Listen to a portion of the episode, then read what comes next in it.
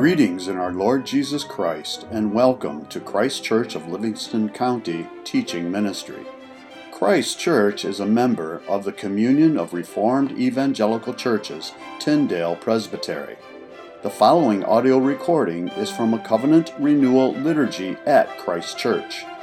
We trust you will be edified and ministered to by the Holy Spirit through this audio recording. Our call to confession this morning comes from Psalm 1, verses 1 through 2. Blessed is the man who walks not in the counsel of the wicked, nor stands in the way of sinners, nor sits in the seat of scoffers. But his delight is in the law of the Lord, and on his law he meditates day and night. this first psalm begins with an exclamation Blessed is the man, laying out for us the true state of every person who sets about delighting in and meditating on the law of God. Our meditation on God's law serves to reform our thinking, focusing our thoughts on the magnitude of His goodness and the true blessedness of being called a child of God. The believer who is found in Christ grows in knowledge as he studies God's Word, being led by the Spirit, hence God, God's blessing is upon him as he pursues heavenly wisdom. The blessed man is contrasted with the multitude who pursue earthly wisdom, wisdom from below that is born out of hearts full of jealousy and selfish ambition. A buildup of intensity is, in, is seen in the psalm as sinful men move from walking in the counsel of the wicked to then standing in the way of sinners and then finally sitting with the scoffers, ultimately settling into their sins with unrepentant hearts.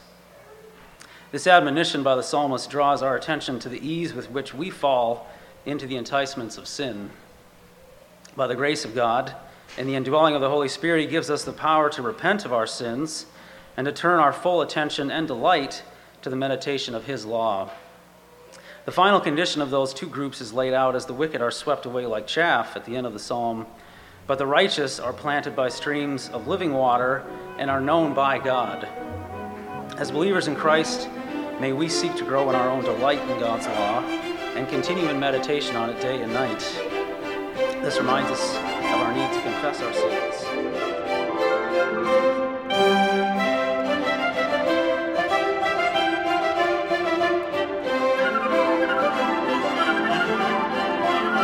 Thank you for having me here. At magandang umaga. If you wonder what is my greeting is, it's good morning in our language, Tagalog. But by the way, our dialects in the Philippines, back in my home country, we have 107 dialects. Would you imagine that? 107 dialects. And if you ever be in the Philippines, you probably will be talking to a person who has two, three languages in his head. So, and we have 7,107 islands in the Philippines. It depends if it's high tide or low tide. Some are inha- uninhabited. And so privileged to be here. I've been to uh, three or four churches already since I came here about uh, a month ago. And it's the reason why I came earlier is that uh, the time here and in my country is totally opposite. So right now, if it's 10 a.m., there is 10 p.m. But some of my classes, uh, two of my classes, by the way, it's in the afternoon. So it's 1:30 p.m. here. It's 1:30 a.m. in the Philippines. So some of my professors are really gracious, and instead of only have one break, we got three three breaks now in the afternoon. Maybe worrying out if, if I'm having this time of, uh, but thank thank the Lord that uh, my body is uh, fully adjusted. And one of the churches that I've been to is I used to work with with few churches down in Detroit. That the second Sunday that I spoke is a church where I used to work last 2010 and 2011. But I just been there for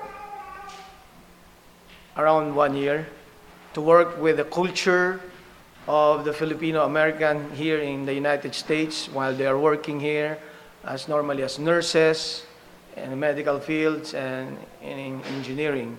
So I, I've been here in, in this area of Michigan last 2010 and 2011.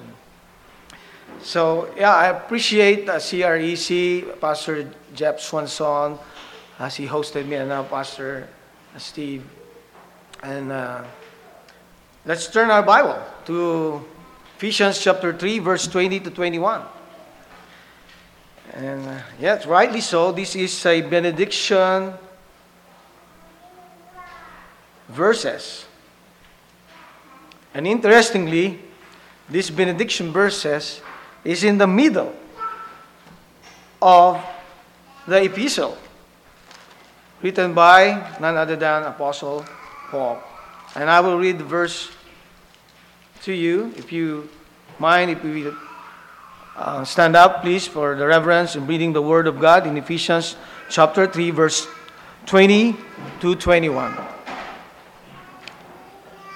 Now, to him who is able to do far more abundantly than all that we ask or think, according to the power at work within us, to him be glory in the church and in Christ Jesus throughout all generations, forever and ever. Amen. Please be seated.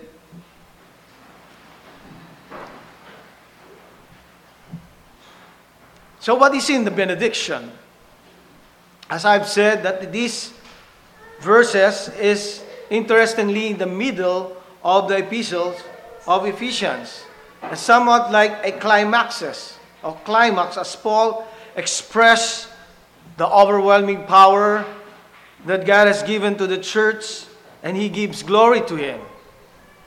Because for the reason that the first half of this epistle is doctrinal, theological, in the first three chapters, emphasizing the New Testament doctrines uh, with the sovereignty of God, election, and uh, in chapter 2, the, the depravity of man.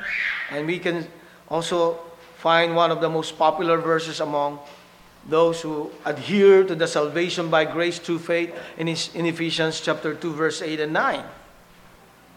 And then the last three chapters will be practical and focus on the attitudes, the ethics, and actions of Christians.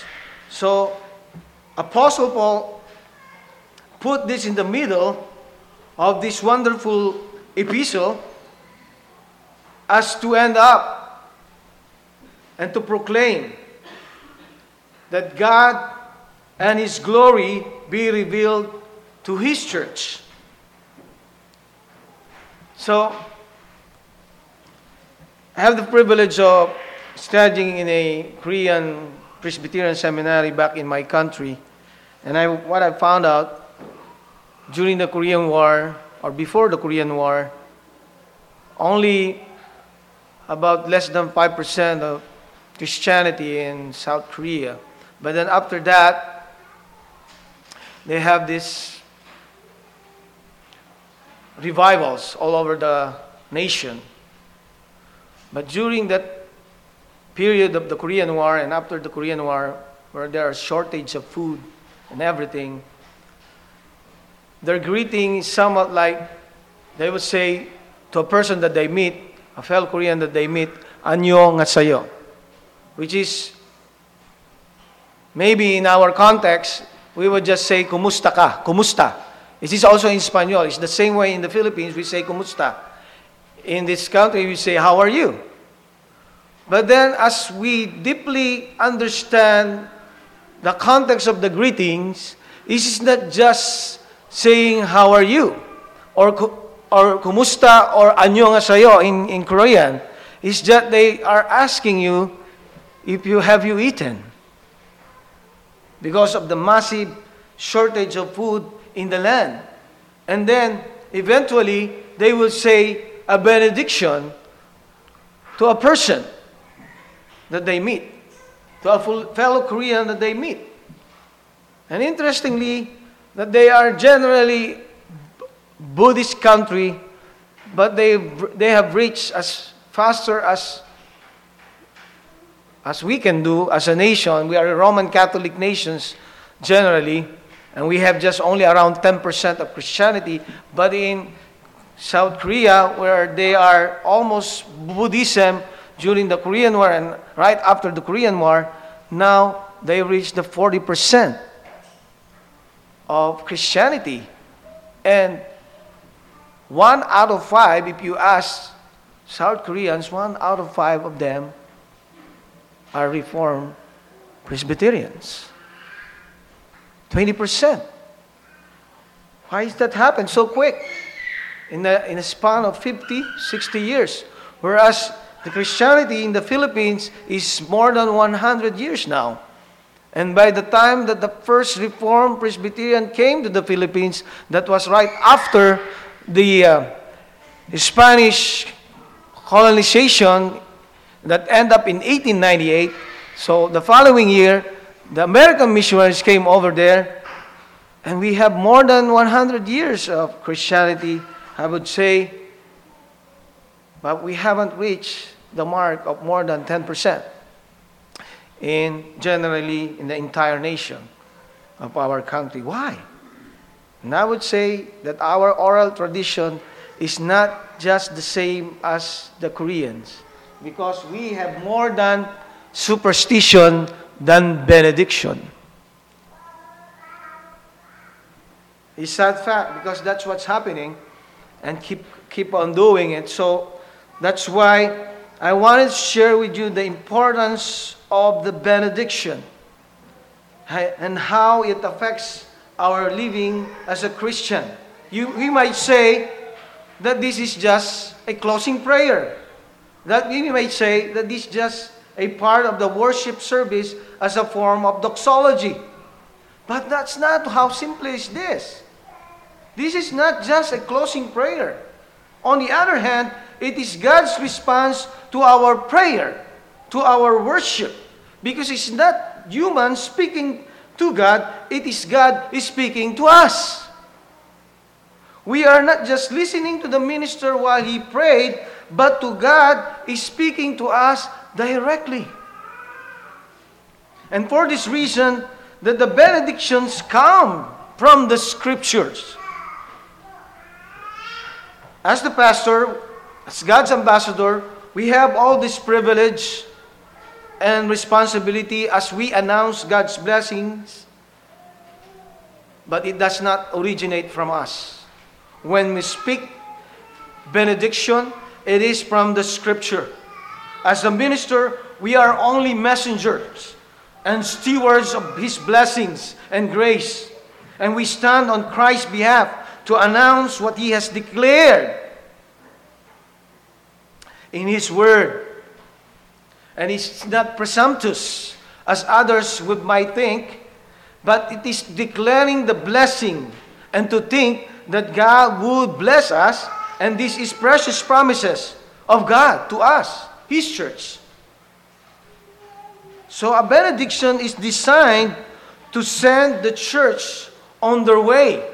As the, when we come here in procession to the sanctuary to worship, and for worship service itself, the benediction is designed to send off the church on their way with the blessing of God after the service.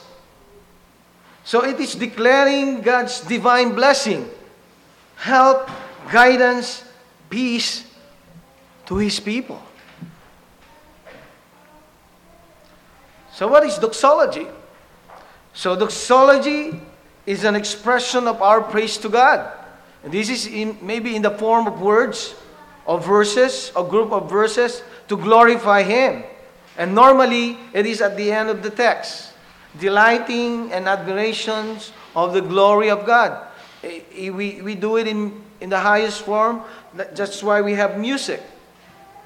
So, we put, we put uh, tune to the words that God has given to our lips so that we can proclaim the praises and glory and majesty and exaltation to God. In Numbers chapter 6, verse 24 to 26, I will just mention some of those benedictions that our church are declaring to our people. The Lord bless you and keep you. The Lord makes his face shine upon you and be gracious to you. The Lord lift up his countenance upon you and give you peace. Job, Job, uh, I mean Jude 24 and 25. Now to him who is able to keep you from stumbling and to present you blameless before the presence of his glory with great joy, to the only God our Savior, through Jesus Christ our Lord, be glory, majesty, dominion, and authority before all time, now and forever. Amen. And the benedictions that you have been just selected is in 2 Corinthians chapter 13, verse 14. The grace of the Lord Jesus Christ, the love of the Father, and the fellowship of the Holy Spirit be with you all. So, pastors have this privilege. We have this opportunity, I would say, of announcing prayerfully and the divine blessings on the people of God as they scatter from the place of corporate worship. The benediction is often announced simply by quoting scriptures and by declaring God's blessings and grace to His people. And we are to be reminded that who God is. I'll mention some of His attributes here that is are familiar with you all. Number one is God is omnipotent. What do you mean by the word omnipotent? So the prefix is omni. It means originate in the Latin word means all. So potent is uh, just he is sovereign. So it means God is omnipotent. He is sovereign in all things. Now to him, look at our verse, who is able to do far more abundantly have you seen? We rarely can see those superlatives right next to each other. But just to describe who God is, His omnipotency, is that He is able to do far more abundantly. His omnipotence and power is what Paul is emphasizing here. Reverend Barnyard said, Prayer does not change things. He's right. Because God changes things, not prayer. Omnipotent power of God. Not to studying prayer, but to learn about God who answers prayers. A good prayer is God centered. Prayer does not end until we give praise to God. In, and we don't wait for an answered prayer to give praise to Him, right? You should not wait for the answer to glorify God. God is able to answer even your biggest request. And this is wonderful statement about the nature of God, the power of God, and the character of God. In Jeremiah chapter 32 verse 17, Ah, Lord God, it is you who have made the heavens and the earth by your great power and by your outstretched arm. Nothing is too hard for you. And in Luke chapter 1, verse 37, for nothing will be impossible with God. Luke chapter 18, verse 27, what impossible with men is possible with God. So our text that the scripture is declaring God is able, it means that He He is and He is the, He has the ability to get things done. He has the ability to work according to his own intention and will. In Matthew chapter 7, verse 7, ask and it will be given to you. Seek and you will find. Knock and will be open to you. God is able to do what you ask. And in number two, attributes is God is omniscient. So when we say God is omniscient, He knows all things. In Psalm 37 4, delight yourself in the Lord, and He will give you the desires of your heart. And even in the gospel when Jesus says that before we come to Him, He already know what we need. He is able to do what you think. This is superlative, so Paul can explain the infinite power of God at work according to the power within us. Power, what kind of power? The power to resist temptation, the power to obey God and His Word, to witness boldly, and even to suffer joyfully, just like what the South Koreans had experienced during the Korean War. And He indwell us permanently by the Holy Spirit. In Romans chapter 8, verse 9, you, however, are not in the flesh, but in the Spirit. If in fact the Spirit of God dwells in you, anyone who does not have the Spirit of Christ does not belong to Him. So He lives in us to have the strength to do God's will according to the power at work within us. It is good for us not to feel strong sometimes or at any time that we face, we face trouble and temptations. Yes, we can say, even Apostle Paul, when I am weak, then I am strong. In Romans chapter 8, verse 28, all things work together for good to them who love God, to them who are called according to His purpose. So, uh, to understand prayer is to pray for things that would bring glory to God. And Paul says, Give God glory alone. If you receive blessings, answered prayers, there is only one name to be thankful and be recognized God's name alone. But sad fact is, recently, when I was in Muskegon, together with Pastor Jeff, and we were in this kind of festival that they say unity for Christ. Somewhat they have been doing that for the last 10 years or so.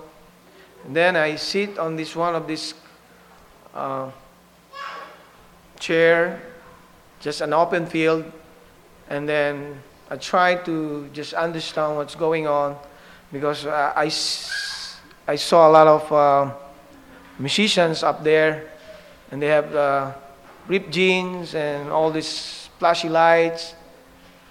And then uh, they started to just say the word like a Christian word, maybe from the Bible, I, I'm not sure.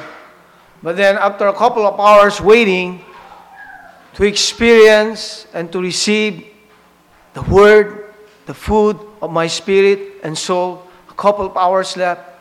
And then it's like you are in a fine restaurant and then ha- they handed you the soup and then you're waiting for the main course, maybe the dessert, but it didn't come. It's just the soup. Keep on coming, the soup keep on coming, and you're starving. It's just there is famine in the land for God's word. In Romans 11:36, for from him and through him and to him are all things. To him be glory forever. Amen. God deserves the glory. All power is from God. It is rightful to give all praises to him. And in Psalm 115 verse 1, not to us, O Lord, not to us, but to your name give glory for the sake of your steadfast love and your faithfulness. Number three, last is God is omnipresent. Omnipresent. When say omnipresent, pretty much understand what it means since we have the first two. But this is another thing about the omnipresence of God. God is present everywhere, right? His, his personal and emanating presence is what the Bible teaches. God is not totally immersed on things that He created, on the fabric of His creation and nature. Otherwise, we might be thinking this is pantheistic. He is present everywhere at all times. Okay? He is here with us. When we gather as God's people, He is in our midst. In Isaiah chapter 15, 57, verse 15, For thus says the one who is high and lifted up, who inhabits eternity, whose name is holy. I dwell in the high and holy place, and also with him who is of a contrite and lowly spirit, to revive the spirit of the lowly, and to revive the heart of the contrite. And the Bible reveals that God can be both present to us, Christians, in a manifest manner. In Psalm 46, verse 1, God is our refuge and strength, a very present help in trouble. He is present in every situation, in all of creation, at any given time. In Psalm 33, verse 13 and 14, the Lord looks down from heaven. He sees all the children of man. From where he sits enthroned, he looks out on all the inhabitants of the earth. And in Psalm 139, verse 7 and 8, Where shall I go from your spirit? Where shall I flee from your presence? If I ascend to heaven, you are there. If I make my bed in Sheol, you are there. So the psalmist is saying that wherever I am, now you might say, is God is, also in hell? God in his choosing not to be present personally in a particular place, just like hell. It doesn't mean that he is not infinitely and eternally omnipresent. It doesn't mean that God is not there in hell. Because many people believe that God is absent in Sheol. Those who hate God will do everything they could so that God will not be there. But the problem is, God is there in hell with his judgment against those who hate him. And the wicked in hell endure his everlasting anger. That's in Revelation chapter 14, verse 10. So because God feels all things in his presence, that's what Colossians 1:17 says, he is before all things, and in him all things hold together. Likewise, he is in heaven, revealing every blessing that we will not be able to understand here on earth. And in Psalm 11, verse 4,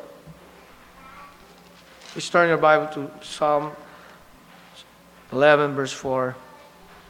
That's what the Lord gave to me this morning. The Lord is in his holy temple. The Lord's throne is in heaven. His eyes see, his eyelids test the children of man. So, the closest thing we could ever do here on this planet, I would say that's somehow to grasp the inherent and personal and everlasting presence of God in our life is when we pray, when we worship together, when we break bread and drink the cup together with His people. So, ordinances like Lord's Supper is a vow of love that is done on purpose to produce mutual love among believers. It is to encourage Christians to thank the Lord and to be grateful. The center of Christian worship is God Himself, and whenever we partake of the Lord's table, it reminds us of God's presence in our lives. That means we celebrate His presence during the gathering of the saints with joy and gladness. In Ephesians chapter 3 verse 10, so that through the church the manifold wisdom of God might now be made known to the rulers and authorities in the heavenly places. So God and His wisdom, His presence, His authority is recognized by all rulers whether physical or spiritual authorities. And in Matthew chapter 28, verse 18 and 20, the church is the showcase of God's glory. When Jesus says in Matthew 28, 18, he says that all power is given unto me in heaven and on earth. He back it up when he says, Then go ye therefore and teach all nations, baptizing them in the name of the Father and of the Son and of the Holy Spirit, teaching them all things that I have commanded you, and lo, we, I'm with you always, even to the end of the age. It's so much special to, to say that words whenever we come to the other side of the world. Like the Philippines is on the other side of the United States, that they may say, you poke a needle on that globe, the tip will come out. When you are in the United States and poke a, in, in uh, uh, the continent of the America, not just United States, but North and South America, and you pick a needle, and then the end of that needle comes out in the Philippines. So how that's opposite we are, even in the time zone. So that's the ends of the earth from here. This is the only doxology in Ephesians chapter 3 verse 21 that includes the church.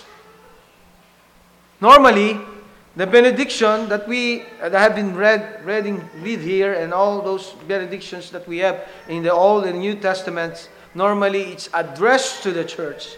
But this specific doxology that we have today, that I have been discussing with you, is includes the church.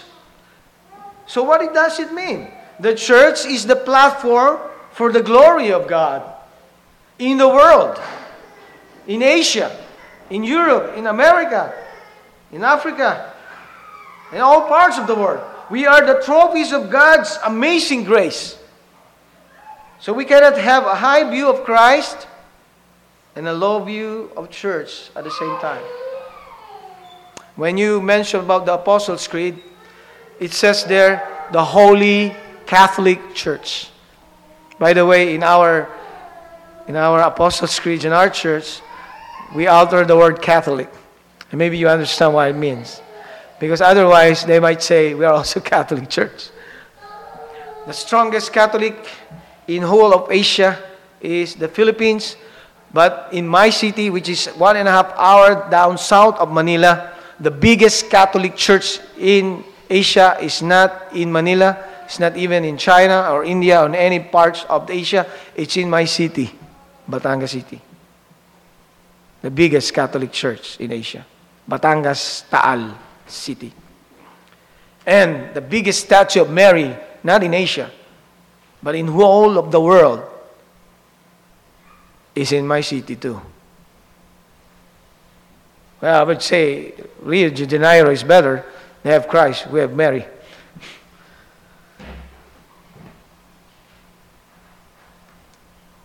So when we say the doxology and the, and the benedictions, that it is included in the church, it means all tribes, nations, and all tongues of the world will proclaim the name of Christ and be under his reign. In Philippians chapter 2, verse 5 to 11, that this mind be in you, which was also in Christ Jesus, who being in the form of God thought it not robbery to be equal with God, and made himself of no reputations, and live, and the same with the likeness of man. And being found in passion as a man, he humbled himself and became obedient unto death, even the death of the cross. So wherefore God had highly exalted him and give him a name which is above every name, that in the name of Jesus every knee should bow, every tongue should confess that Jesus Christ is Lord for the glory of God the Father. So the priority is Christ. He is the shepherd. We are his sheep. So you can say that I don't like the bride. So it means you don't like the groom too. He's the groom. We are the bride. The Others see church as a low view, and then he said that I'm just following Christ. If you have the low view of church, it, that, that doesn't work that way. John chapter 1, verse 14 says, The Word became flesh and dwelt among us. Who is among us? Among us, His people. John chapter 12, verse 27 and 28. Now is my soul troubled. And what shall I say? Father, save me from this hour. Father, glorify your name. Then a voice came from heaven I have glorified it, and I will glorify it again. This is very special because this is the third time only that the Father spoke about the Son, and to the Son, the voice from heaven came. The first time is when he was baptized, and the second time is in the, in the transfiguration, at the Mount of Transfiguration. And then here it is in John 12, verse 27 28, the Father again says something about the Son places his seal of approval upon Jesus' saving work. And in 2 Corinthians chapter 4 verse 6, for God who said, "Let light shine out of darkness," has shown in our hearts to give the light of the knowledge of the glory of God in the face of Jesus Christ. So only God can give spiritual life to a dead soul.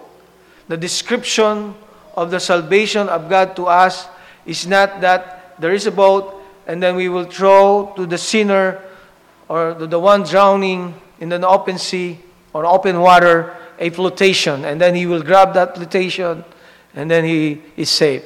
That's not the picture of a sinner.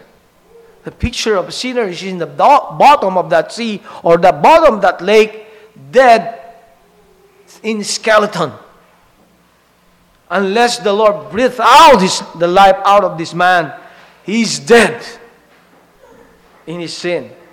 So only God can give spiritual life, not the preacher, not the, nor the pastor, only God. We do not, we do not induce salvation. But God is the one who summoned the people, summoned this person to come to Him through the conviction of the Holy Spirit in his heart. So all this doctrine come into climax. And the climax is in prayer of benediction for God's fullness. So we can experience the supernatural work in answer to our prayers. That God's fullness will be our portion and praise for the glory of God. So let us give God glory forever. He deserves the glory alone. And you have received the biggest blessing. He deserves to be praised. And all God's people say, Amen. Thank you for listening to this audio recording from Christ Church of Livingston County. If you would like further information about anything in this recording, the Bible, about Christ Church of Livingston County, or wish to make any other related inquiry, please feel free to contact us through our website, christkirkmi.com. That's C H R I S T K I R K M I dot com. Again, thank you and blessings.